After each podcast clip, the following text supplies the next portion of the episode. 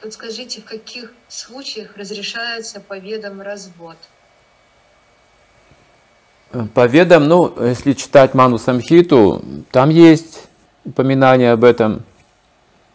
Например, если жена изменила мужу, то там описывается, что право мужа либо отказаться от этой жены, либо простить ее.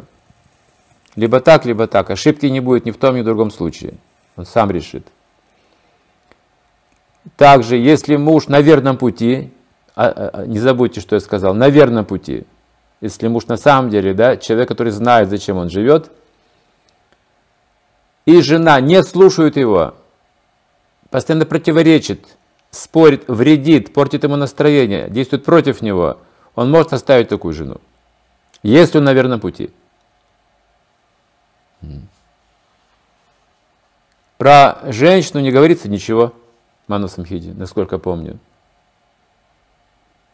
Кроме того, есть для женщин одна рекомендация. Ну, несколько. Она должна служить своему мужу, если он на верном пути. Если он падший человек, она не обязана служить такому мужу. Это написано в Ведах. То есть, что скрепляет брак, это их цель, их смысл.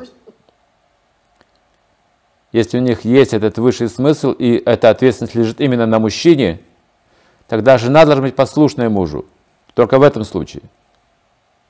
Потому что он ведущий в правильном направлении. Она ему помогает не сбиться с пути. Они вместе идут этим путем.